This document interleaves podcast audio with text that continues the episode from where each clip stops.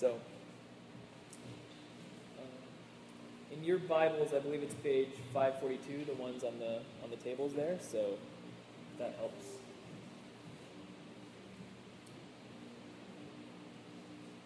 So Matthew 28, 16 to 20. Now the 11 disciples went to Galilee, to the mountain to which Jesus had directed them. And when they saw him, they worshipped him, but some doubted. And Jesus came and said to them, "All authority in heaven and on earth has been given to me. Go therefore and make disciples of all nations, baptizing them in the name of the Father and of the Son and of the Holy Spirit, teaching them to observe all that I have commanded you, and behold, I am with you always, to the end of the age." You pray with me before we start. God, we thank you for your word. We thank you that it speaks life into our lives. We thank you that it speaks truth into our lives. God, we thank you that in the midst of a world that's struggling and looking for answers, you provided it in your word through your Son, Jesus Christ. Lord, we just trust that your Spirit will move among us as we read your word, that it will teach us, affirm us, encourage us, and strengthen us for the week that you've got ahead of us. God, for the things we'll encounter, that will hold fast to your gospel and your truth that you've put inside of our hearts. We thank you so much for your word. Pray that you bless the preaching of your word now. It's in Christ's name we pray. So we're starting tonight our series on going together, and as many of you know, I've talked to many of you about Restoration Church, and one of the ways that I'm describing what it is to be a church is by this phrase, going together. And so tonight and 2 weeks from now on the 11th, and then a couple weeks in December, we're going to be talking about going together and what that means to actually go together. So tonight we're talking about going and what it means to be going. In the following few weeks we'll be talking about togetherness and the importance of that. So looking forward to that time as well. There's three verses that are key to going together, this idea that God has, this vision that God has given me for how to describe the church. And this isn't unique to me, really. It's just how God laid it on my heart. Any church that you go to has some way that they try and encapsulate or understand better what is the mission of a local body of believers in a city. And for me, that's going together. For my home church in Oklahoma, it's Go, Gather, Grow. For other churches, it's other things, you know, just whatever phrase. And the thing that God has given me is going together. So we've been talking about that over the next worship services this fall. So again, tonight is going. And the three verses, like I said, that really speak to this mindset or this understanding is Matthew 28, 16 to 20, which is what we'll be looking at primarily tonight, and then Acts 1:8, as well as Acts 2:42 and following. So these verses sort of shape this understanding of what it means to be going together. So as you see on your guides, there's really 3 points that we want to work through this evening as we look at God's word, and that's simply this. We serve a going God, we are a going people, and God is going with us. Those are the three things we're going to cover tonight. I'm going to be a little all over the place because with a topical sermon, it's difficult to stay focused. So there's a lot of overarching themes that we're going to have to cover to grasp this. So I promise you, we won't actually be in just these 4 verses, or we're going to be all over your word. So so excited about that. So the first thing is we serve a going God. And I think one of the things that really hit me as I was considering this and thinking about the fact that God has come to us is God's creation. That's the first thing that God really brought to me, is that, you know, we don't even exist without him. Like, we aren't even here at all. So that always gets you wondering, well, why in the world are we here? Why did God make the world? Why did God make us? So I'll pose those two questions to you as I'll wrestle with them a little bit myself, but why do you think God created the world? And why did he create us? Does anybody have an answer that they feel is, or that they understand best? Why did God create the earth? And why did he create us? Because he loved us. Okay, yeah. He loves life. That's right, he loves life. He's the giver of life. Yeah. He displays that in his creation. What else comes to mind? Why did he create the earth? Why would he? I mean, he's infinite, all-knowing, all-powerful God. Why are we here? It's kind of like he's the unknown doer. Yeah. That's right. Really hard to grasp. Other thoughts? Was he lonely? That is an answer that our culture gives, right? Is God lonely? I think he's all sufficient, right? So he can't be lonely. Like, yeah. I think he's all right and well right here. Yeah, no. Maybe not this long. Yeah, right. It's interesting. He even gave us the ability to create these walls. Yeah. So, like, even the walls we create are actually from the ability he gave us. It's all. And Jeremiah talks about, I don't remember what verse it was, but it's in Jeremiah talks about he's the olive branch. Yeah. That tree. Yeah. He's watching you all the time. Yeah. That's right. His light is there, right? Yep. I think one thought, because I think it's like a lot of times in the Bible, right? Like the first time something's mentioned, It's like especially significant. Yeah, right. Yeah. So the first way he's described, right, is as creator. I think. Yeah. And so, if that's the first way that God is described in the Bible, that's kind of significant to who he is. Yeah. He's the God that makes things. Yeah. And so it's not a full answer. Yeah. No. He's the origin. He's the origin. He makes stuff. Yeah, he is the make, and you can see that in our lives too. We're a reflection of that since we're in the image of God, right? We create. We're creative people by nature, and some of us less creative, and some of us more creative. But we are about creating things and engaging our world. That's God's put that in us, and I think when that's not there, something's amiss. Like God's created us to engage our worlds in some degree. So my thought is that the reason that God created the world is simply for his glory. Totally for his glory. And we were talking about this a little bit on Wednesday lunch. Tim, you should just really come to Wednesday lunch because we joke about that because on Wednesday nights I'm always saying, at Wednesday lunch we talked about whatever. But this idea that, I lost my train of thought, but God created for his glory. He wanted his name to be known even greater. And the only way for his name to be known greater is to have more people, more beings, I guess, to know his name and to rightfully recognize him as God who he is. He has vast angels worshiping him and all these things. I think one of the reasons he created this world and gave us an ability to run after him, to choose him, is that he's seeking his glory in his creation. He extends his creation, and it's for his glory. And then he creates man to further his glory in that creation. He gives us the opportunity to say, no, this God is the only God in all the earth, in all the universe. The only God that exists. For his glory is why he created us. And that's just beautiful. And the passage that really hit me when I was thinking about this, this idea that it's about his glory, is Psalm 8. And on the Bibles that are on the tables, that's page 288, if you want to turn there. But Psalm 8, I'm going to read the whole psalm. It's a short one, so... not Psalm 119, so we'd be here a while if I read that one. Let's go and turn there. Psalm 8.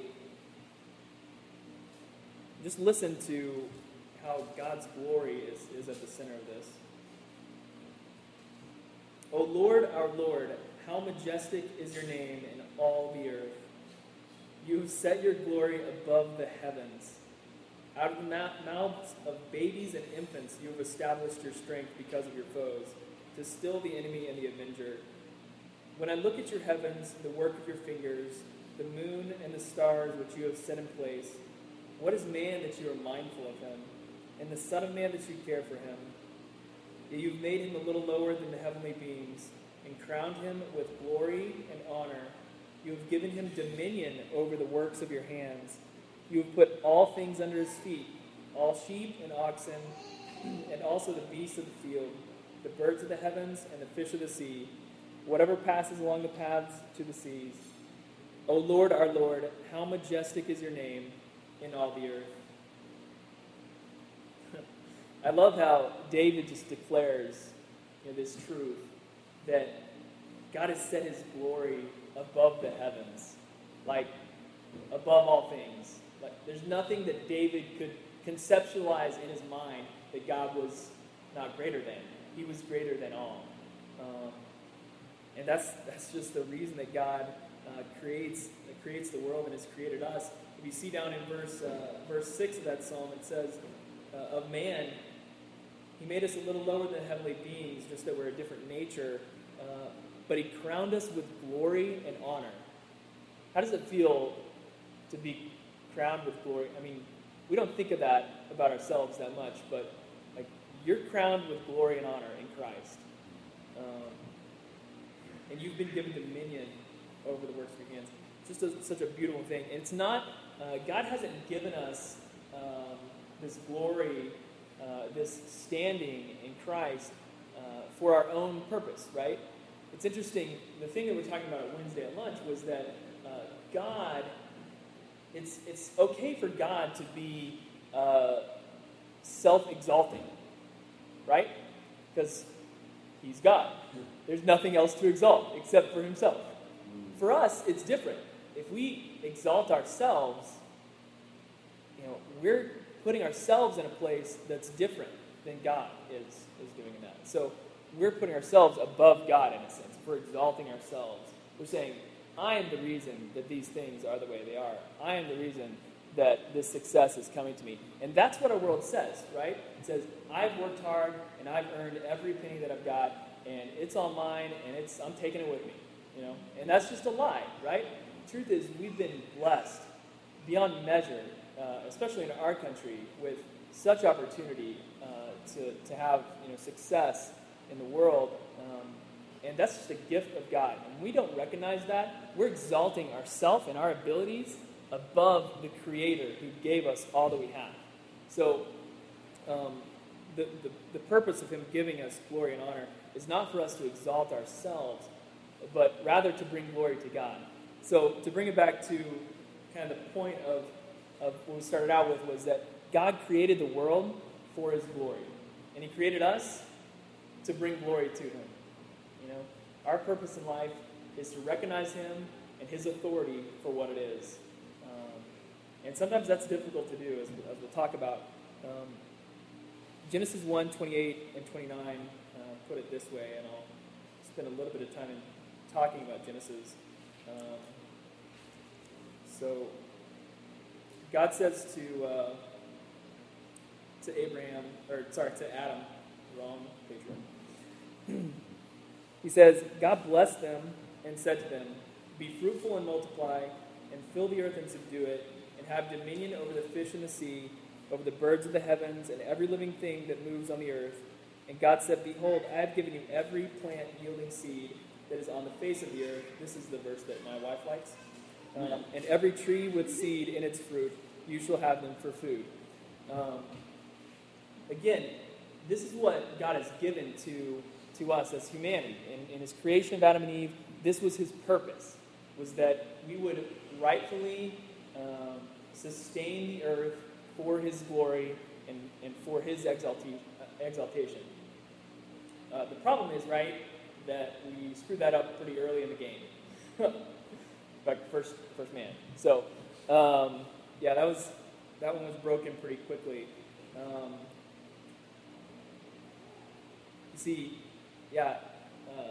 Adam, as you guys all know the story, Eve took of the apple and disobeyed God, and he said that she shouldn't eat, or that Adam and Eve shouldn't eat of the tree of knowledge of good and evil.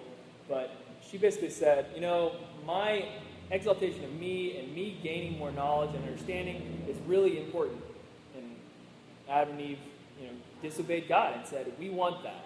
Basically, they were exalting themselves and their understanding of the world over what God had already told them, right? So it's the same thing that we've been talking about. When we exalt ourselves and say we've done it, we put ourselves in a place that we aren't supposed to have. We're taking God's space. And God is the one that should receive exaltation for all the things that we've been given. Sometimes we look back on Adam and Eve and think, well, man, if I were there, I just wouldn't have taken the apple. They're so dumb. What's the deal? But the reality is, we would have done the same thing. We would have screwed up too. We would have been just as tempted, and we would have, probably fallen to that as well. So we can't have too much pride built up thinking that we would have done differently. But the very cool thing about this is that, in spite of the fact that God creates this amazing world for us, and we screwed up basically. God, again, he's a going God, right? So he's the one that started this thing. He came and created this world. He created us for his glory. And when we messed it up, he continues to be in that character. He continues to be a going God. So instead of saying, Adam and Eve, I'm done with this experiment. You guys are done. I'm just going to wipe you guys out, and it's over. He doesn't do that. And it's an interesting thing. I mean, we could spend... Seriously, I don't know. With a bunch of the things that we're talking about tonight, I'm like, I could spend forever talking about this. But we're just going to breeze through a couple of things in chapter 3 about how God is a going God, how he comes to us even when we have failed him and restores us to relationship with him. And the thing that we see throughout the Old Testament is that God is pointing to our need for restoration. And that need is only found in Christ Jesus. And so a couple of things that I point out. In chapter 3 of Genesis, the Lord is talking, he's bringing condemnation on Satan for deceiving Adam and Eve, and basically outlining the consequences of the action that Adam and Eve took. So, but just a couple of things that I want to focus on. I'm not going to read through the whole thing, but I just want to show you that throughout Scripture, throughout the Old Testament, God is pointing us to himself and our need of him. So chapter 3, verse 15, it says this, I'll put enmity between you and the woman, and between your offspring and her offspring. He shall bruise your head, and you shall bruise his heel. So right there in this chapter, chapter 3, right as Adam and Eve have fallen and have broken God's command, he brings them this promise that I'm going to restore this whole situation to rightness. He's gonna bring restoration to this situation, and he says that it's going to come through the woman's seed. So God is going to provide a person, someone, to come and basically defeat Satan for the temptation that he has brought to mankind. And right there is a promise to us that is coming. And, just to keep it short, that's Jesus. And in verse 21, he says this, I just love this. Again, Adam and Eve literally deserve death. That's what they deserve for taking the apple and for disobeying God. They deserve to be wiped out, and God just says, you know what, I'm good, I'm infinite, all-powerful, all-knowing, and I really don't need these people necessarily. I'm just extending my glory because I am. And so, but he doesn't do that. He doesn't wipe them out. What he says in verse 21 of chapter 3 is this, and the Lord God made for Adam and for his wife, garments of skin, and clothed them. Instead of killing them, he makes a sacrifice. First sacrifice we've ever heard of. This, that you might have seen that he uses garments of skin to clothe them. Instead of the fig leaves that they have made for themselves to somehow cover themselves up, God instead brings them these garments. And they're not, I don't think these are, it wasn't like they were cold and they just need to keep warm. Like, garments throughout the Old Testament are a symbol of inheritance. So when God is bringing a garment to you, he's saying, I'm restoring you to the position that I've given you in the past. Like, I still have a purpose for you. You know, I'm not going to wipe you out. You know, you're not going to stay in the Garden of Eden because there's, you know, situations there because you've fallen. But I have a purpose and a plan for you in spite of the choices you make. And that's a word that we need to hear, because sometimes we get really down on ourselves for decisions we made and things that have gone on, and we say, well, God can't use me anymore. And the truth is, from the beginning of Scripture, God tells us that even when we fall, he's a gracious and loving God, and he comes and he clothes us with his righteousness. He restores us and has a purpose and a plan for our lives. And I just think that's so beautiful that the Lord, instead of obliterating Adam and Eve right at the beginning, says, you know what? I'm going to clothe you and restore you to a new position. It's not going to be the same because you guys, you know, you failed in this, but I do have a purpose for you in this life, and we see that throughout Scripture. This is really, honestly, this is the story of the Old Testament. Throughout the Old Testament, we always think that the Old Testament is basically about judgment and God, this God of wrath, and, you know, basically the Israelites killing people and, you know, all this stuff. The reality is that the Old Testament is similar to the New Testament in a lot of ways. It's about demonstrating to us that our only hope is in Christ, is in God. And throughout, I mean, we could go through tons of stories that just point to this fact that we are incapable of rightly orchestrating our lives. We are in total dependence on God. And so, you know, I mean, whether we're looking at Noah, who, you know, is sitting there and basically God comes to him and says, there's going to be a flood. I mean, think about that. God came to him. We have a going God. He came to Noah and said, you know, listen, this flood is coming. You need to build an ark. And he gives Noah basically an opportunity to be obedient. And Noah takes that opportunity.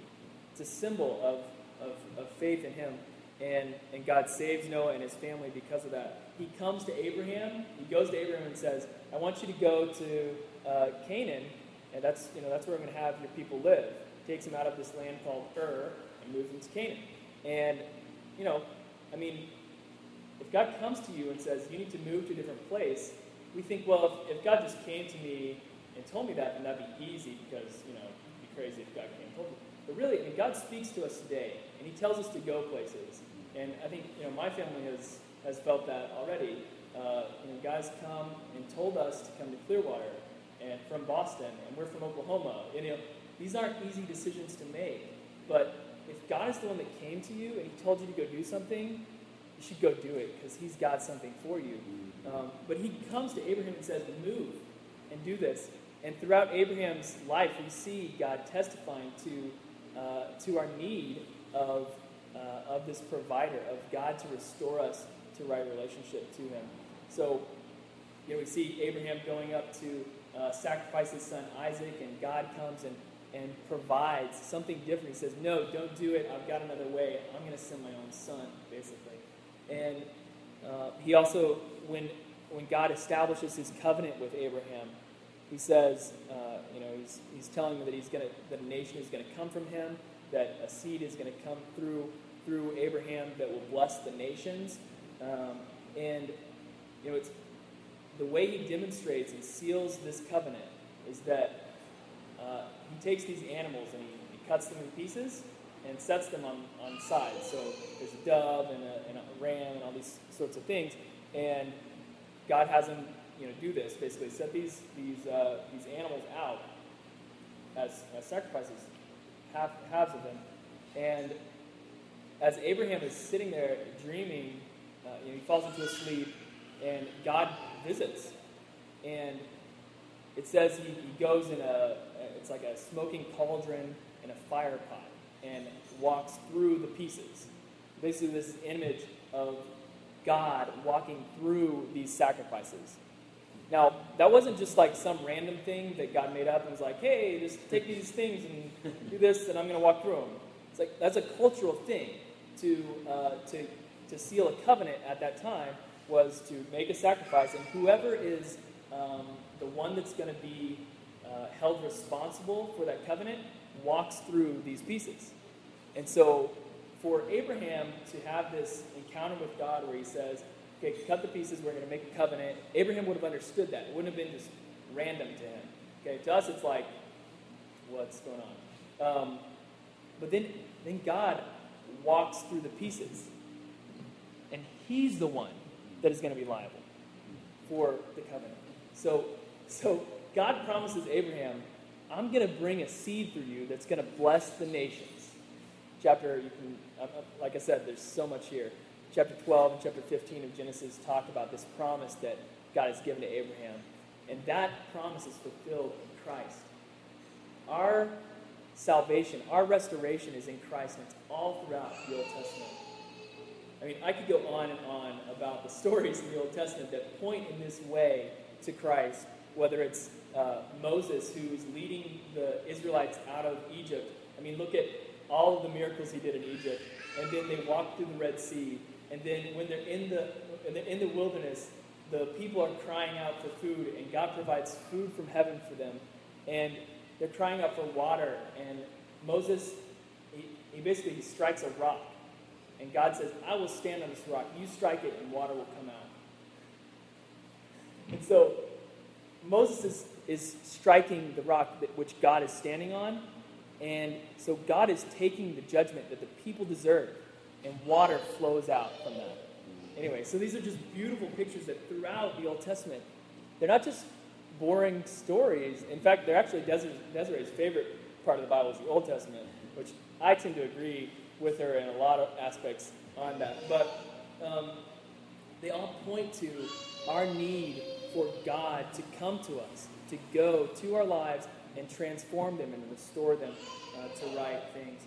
So whether it's Joshua and the conquest, or the judges who continue to save Israel, all the judges are amazing people who have weird, quirks about them that they shouldn't be saviors, but God uses them instead, whether they're left-handed or they're women or different situations. God uses these people of different character to save his people. Or whether it's Ruth or the kings that God uses to, whether in spite of them or through them, uses to rule his people. Or whether it's the prophets that speak to the kings and to Israel about what they should be doing. God is going through these people and these individuals to his world to show his glory in the world. So he brings the people back from exile. He restores the temple. All these things are things that God did in his power, not in any man's power, but for his glory. And all these things point to the fact that our restoration is in God. And chiefly, our restoration is in Christ. And I would say that all these stories point toward that fact that our restoration is found in Christ Jesus. So in Christ we see, getting closer back to the passage that we started with, in Christ we see this man who came as God to the earth. The Son of God comes to earth. And as I've said, the Old Testament foretells this time and time again. And that people expect, as we've been studying in our Wednesday night study, yeah, we do good things in Wednesday night too. In the Wednesday night study, is that people had this expectation that the Messiah was going to come, that Jesus, what we know as Jesus, was going to come. But Jesus came in a way that is totally different than we would have expected. When you expect someone that is going to come and save a nation, that's going to restore them, this idea of restoring them to right relationship with God, you would expect that he would come with great grandeur and pomp and circumstance and whatever. But he comes in a stable. He comes as a baby. So I don't know if you caught that in the psalm that we read earlier, the babies and infants that speak out against the enemies and foes. I thought, that's weird. I wonder why he said that in that psalm. But reality is that God fulfilled that promise through a baby. He defeats his enemies through just a man who came to earth. I mean, he was the Son of Man. He was the Son of God. But he came to earth as a baby. He could have come as something totally different. He could have come in a flash of lightning. He could have come riding on a horse, which he will at some point come back in that way. But he came as a baby in a humble circumstance. He came to this world. He endured all the temptation that we endure. He healed the sick. He cleansed the lepers. He cast out demons. And he proclaimed the kingdom of God. He proclaimed the fact that God is the restorer, that man cannot do it on his own. And that's the reality that we live in our world, right? Is that man can achieve fulfillment and even somehow achieve divine fulfillment in some way on their own. And that's just nonsense. The reality is, if God is the creator, there's no way we can get back to him except through him. And that's the truth that we see in Jesus. So we see that God is a going God. He created the world, and when we screwed it up as people, he went to us. He came to us and restores us to himself. He's a going God. So getting back to our passage in Matthew 28, this is what Jesus says. This is after he has died, he has been buried, and on the third day he rose. And so this is after his resurrection. He comes to the disciples, and these are the words he gives them to commission them as leaders of the church. He says this in verse 18. Jesus came and said to them, "All authority in heaven and on earth has been given to me."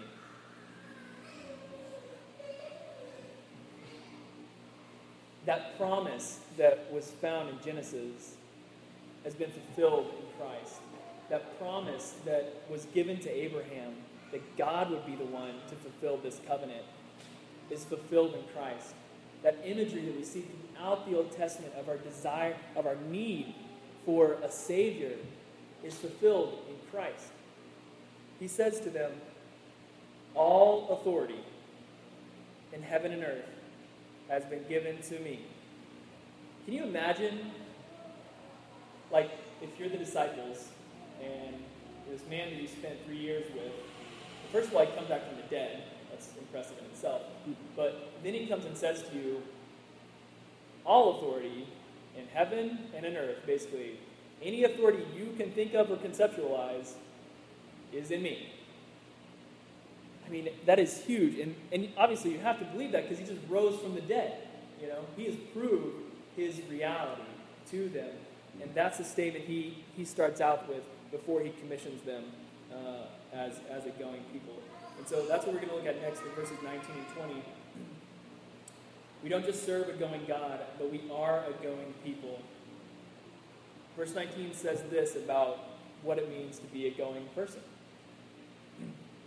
Jesus continues on, "Go therefore and make disciples of all nations, baptizing them in the name of the Father and of the Son and of the Holy Spirit, teaching them to observe all that I have commanded you."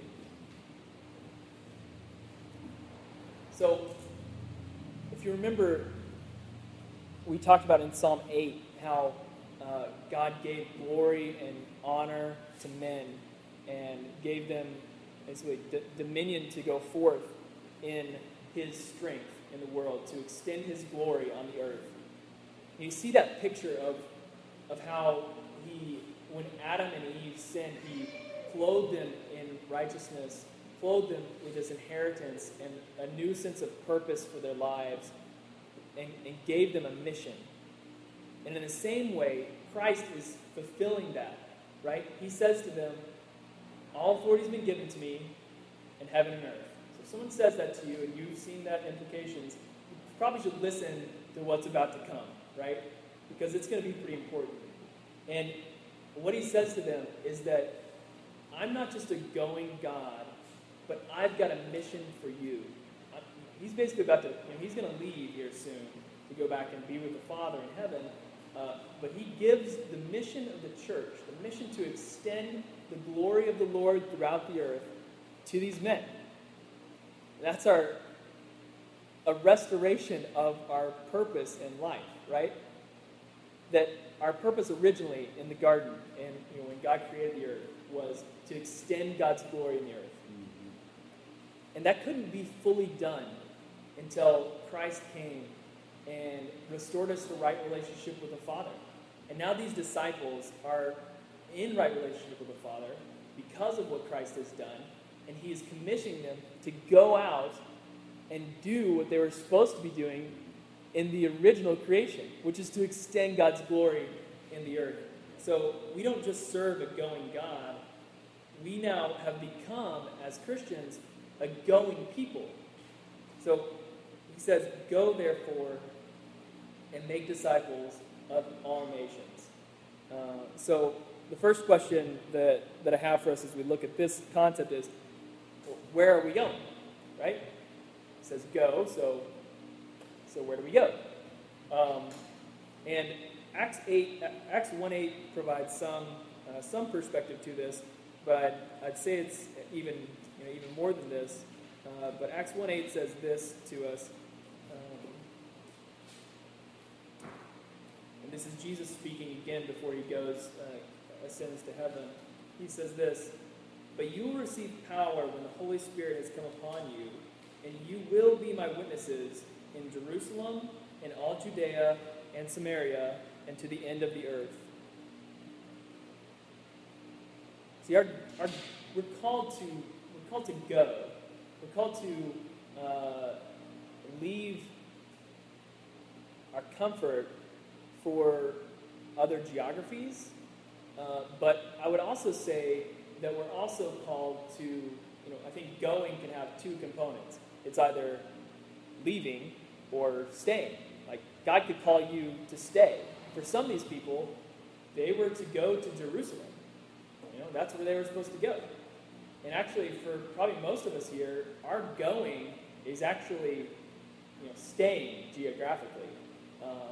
But it doesn't change the purpose that of where we're going. Where we're going if we're staying. It's getting really, really crazy. Where we're going if we're staying is to our coworkers, to our friends, to our family, to sometimes to just random strangers on the sidewalk. Sometimes we're going to them. So our going, where we're going, is sometimes staying.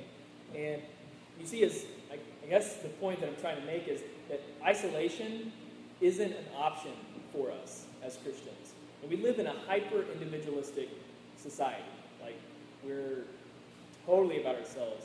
Even though we've got a million friends on Facebook, we're still sitting at home doing nothing by ourselves. It's like, what is that? That's not why we were created. God created us to be in relationship. He's a God of relationship. And we believe he's three in one. He's Father, Son, and Spirit. And even in his nature, he describes relationship. And he creates us and desires a relationship with us. Like, that's demonstrated. So for us to go is to reject the idea that we're just individuals floating around on this earth with no purpose. We're just trying to sustain life and make this world spin. Our purpose as Christians is to go, to extend God's glory and his authority in this earth. And so our going is to our roommates, to our family, to our friends, to extend his glory and authority to the world. And that's, that's an unpopular message, honestly, for us to say that. To say that, we've basically found the way you ought to live. Our society looks at that and says, "Well, you're a bigot, and you think you got the way." But the fact is, the Bible doesn't allow us anything different. When Jesus says, He's the way, the truth, and life. And no one comes to the Father but through him. And so our purpose in life is to go, to extend that reality to our neighbors, to our friends, to our family, to share that great news with them that God has indeed restored us to right relationship with the Father. And he's done it through Christ's sacrifice on the cross. So where are we going? You know, God may be calling you to go somewhere crazy. That's very possible. God does that. He calls people to go all over the world. He's called Christians to go everywhere. In fact, I've got a friend that was in youth group with me back in Oklahoma who was called to go to France, you know, in Paris, France. So that's kind of cool. But, you know, someone's called to go there. And I'm sure that's a very difficult sacrifice for him and his family to be apart, because I know how hard it is to be apart from, you know, your loved ones. Grandmas are like, you guys got to get closer, especially when you start having kids. Like, oh man, my mom's probably listening at some point. I'll record this, so sorry, mom. We're down here in Florida. You just have to come see us. We're tired here. Exactly. Anyway, so for some, going is literally leaving, but for most of us, going is staying to be a light to our coworkers and friends and family. And the cool thing is, when God tells us to go, again, he says all authority has been given. So, yeah, it's just great. He goes with us, but we're going to get to that later. So what do we do when we go? It's the next question. Well, Christ says we make disciples. So the question then is, well, what's a disciple, and how do you make one? So what's a disciple, and how do you make one? And he gives us basically the character of a disciple in the following couple phrases. He says that you should go and make disciples of all nations. He says two things. He says, baptizing them in the name of the Father and the Son and the Holy Spirit, and two, teaching them to observe all that I have commanded. So you may have picked up that being a disciple is to be baptized and to be, you know, basically following the ways of Jesus. And there's this issue that comes up when you say, well, being a disciple is to be baptized. And people are like, well, is that a work? Or are you being baptized as, you know, is that, you're saying baptism saves you? And that's not the reality. It's not what I'm saying. So be clear that I'm not saying that in order to be saved, you have to be baptized. I think there probably are circumstances that, you know, that are possible that you place your faith in Christ and there's not an opportunity to be, you know, dunked, as we've been talking about Nick. And so that's totally possible. I think God provides for that in his wisdom. And even if you think about the Old Testament, you know, the Old Testament people weren't, you know, the Hall of Faith in Hebrews chapter 11 indicates that many of the Old Testament people are going to be in heaven. And a lot of them weren't baptized. So, you know, it's hard to keep that straight line. But the reality is it's very important because of two reasons. First, Jesus was baptized. And we see that throughout the Gospels, that Jesus was actually baptized himself. And then second, Jesus commands us to be baptized and to be baptizing people for them to be disciples. So those are two pretty good reasons why we ought to, you know, be baptized. But it's not really just about the act. It's about the meaning of the act. You know, it's a symbolism of our identification with God. And so he says that we should be baptized in the name of the Father and the Son and the Holy Spirit. So I think there's an aspect of that that's important for us to remember. You know, our baptism is an identification with what God has done throughout the Old Testament, as we saw those stories about how God saved and how God's the provider and how he came to his people and have restored them. And so our being baptized in the name of the Father is to declare that God is the provider, that he is almighty, that he is all-powerful. To be baptized in the name of the Son is that to say that Jesus is the way, that I'm reconciled to the Father. That's Christ's role. He's the restorer of our relationship with God. So baptized with the Father, I recognize him as Lord of all the earth, of the all-knowing Creator. Baptized in the Son, he's the restorer. He's the means by which I'm restored to God. Baptized in the Holy Spirit, That's the one that I depend on for direction and wisdom in life. Holy Spirit is the one that convicts and directs and guides our lives in all things. So I think it's important that Matthew states here, or that the way that Jesus puts this, we're to be baptized in the name of the Father, the Son, and the Holy Spirit. There's an aspect of God's nature that is symbolized in that moment. And it's not just an event that happens and then it's like over and, okay, I did that was good. The reality is baptism becomes a part of your story.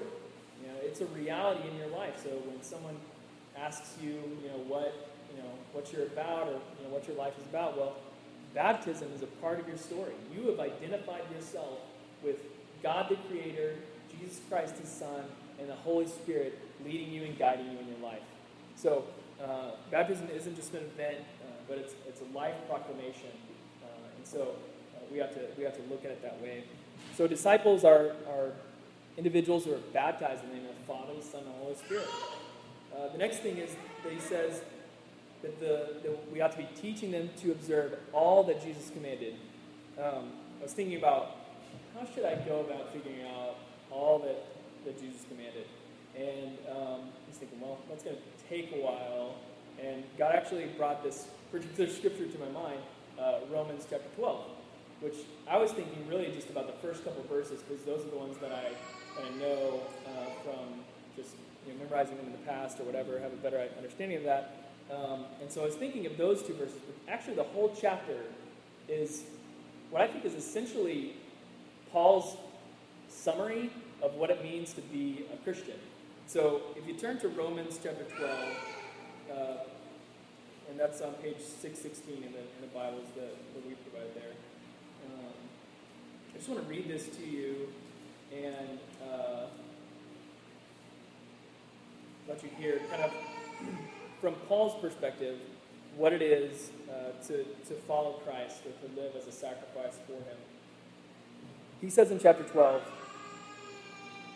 I appeal to you, therefore, brothers, by the mercies of God, to present your bodies as living sacrifices, holy and acceptable to God, which is your spiritual worship.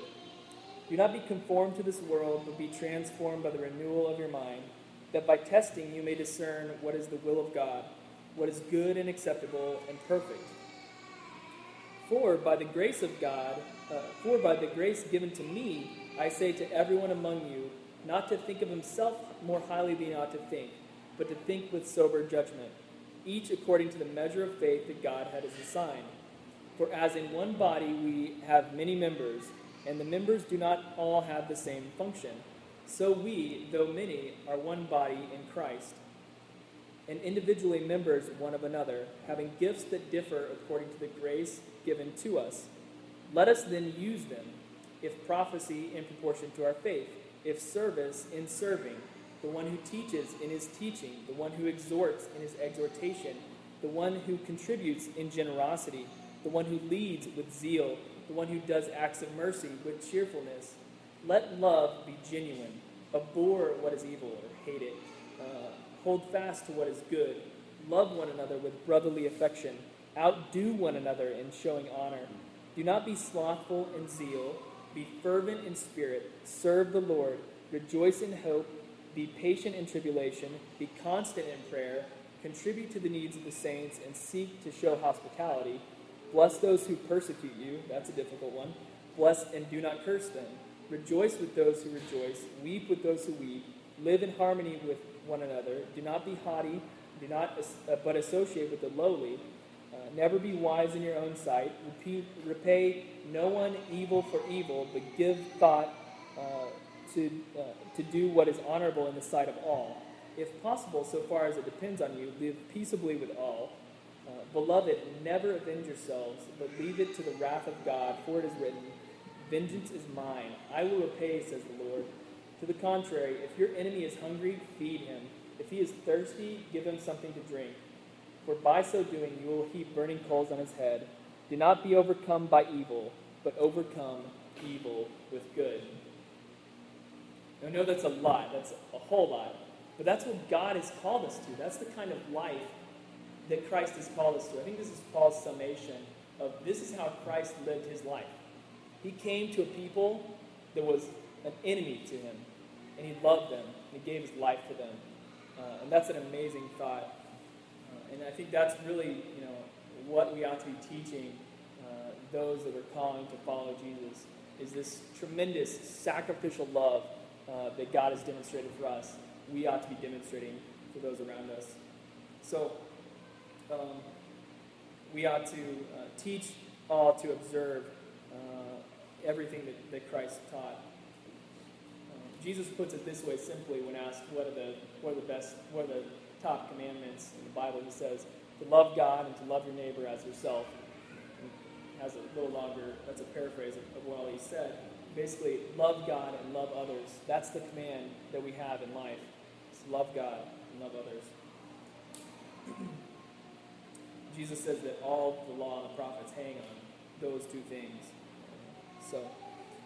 So one other thing we will look at as we consider how we are going people is, disciples are people that are baptized in the name of the Father, the Son, and the Holy Spirit, and they're ones who observe all that Jesus is commanded to do, however difficult that may be. So the question I want to ask now is, well, how do you make disciples? And to look at how Jesus made disciples. And I think it boils down to two things, and they're similar words: identification and identity.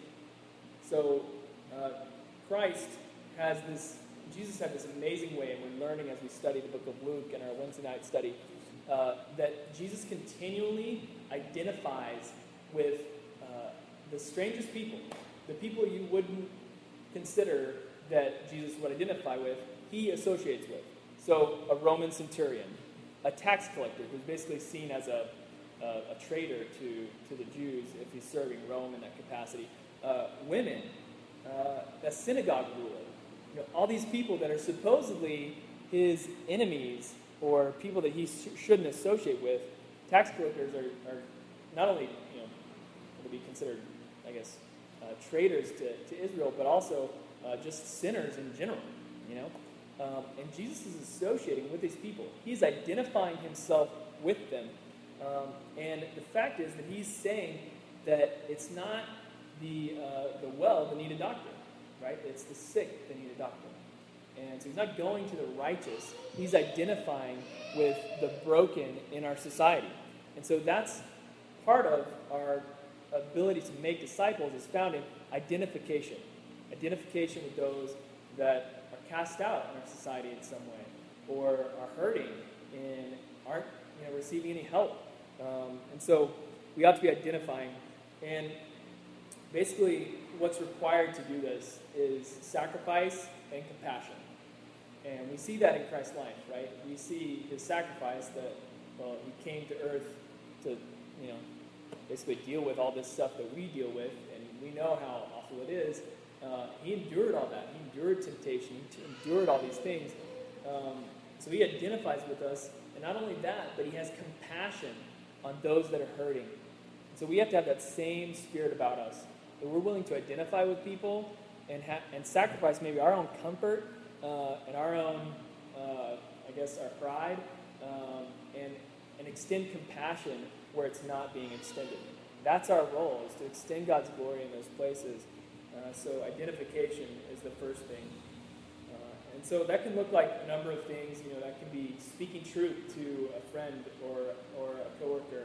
That could be just honoring the Lord with, kind of as we did earlier today, as we were giving thanks for what he did. You're just taking time to honor God for what he's done and to give him praise instead of taking it for yourself. To witness, to witness to strangers on the street. God is going to lead you in doing that. To meet physical needs, but not only to meet physical needs, but to point to the spiritual need that people have. I had a conversation with a guy the other day when we were passing out cards for church, and the guy's drunk, self-admitted alcoholic, and I was talking to him about how it's great that you're connected with the program, that can try and help you out of that. That's great. We can definitely, there are resources available in this community to help with needs that are in this community. We're blessed with a community that actually cares about people and wants to help people and help them get on the way. But what's lacking is a spiritual restoration with God. And so our role is, we should connect people with ways that they can overcome addictions and do that. We should point them to resources that are available. But the reality is there's a deeper problem that is there, and that's a brokenness in the relationship with God. And that can only be restored in Christ. And so we have to have, we have to be willing to sacrifice and extend compassion to those around us. That's what's required to identify or to provide identification. The second thing that Jesus demonstrates is that he doesn't only identify with people, but he is aware throughout his ministry of his own identity. So, for us, that's important as well. Like I said, Jesus says in John 14:6, "There's no way to the Father except through me. I am the way, the truth, and the life."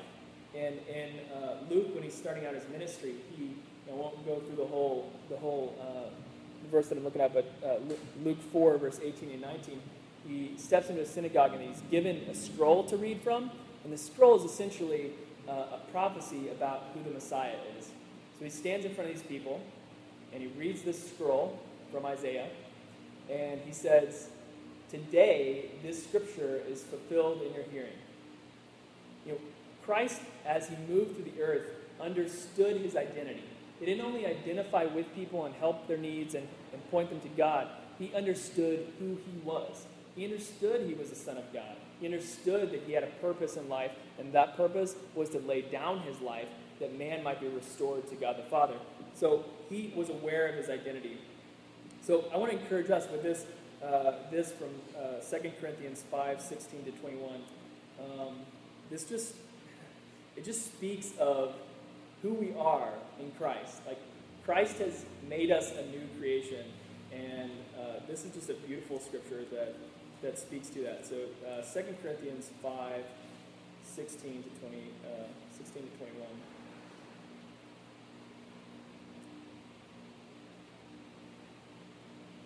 Yeah, 16 to 21. "From now on, therefore, we regard no one according to the flesh. Even though we once regarded Christ according to the flesh, we regard him thus no longer. Therefore, if anyone is in Christ, he is a new creation." So in Christ, we are new. We're not old. We're not serving the flesh anymore. We're serving the Spirit. We're serving the Lord. We're extending his glory.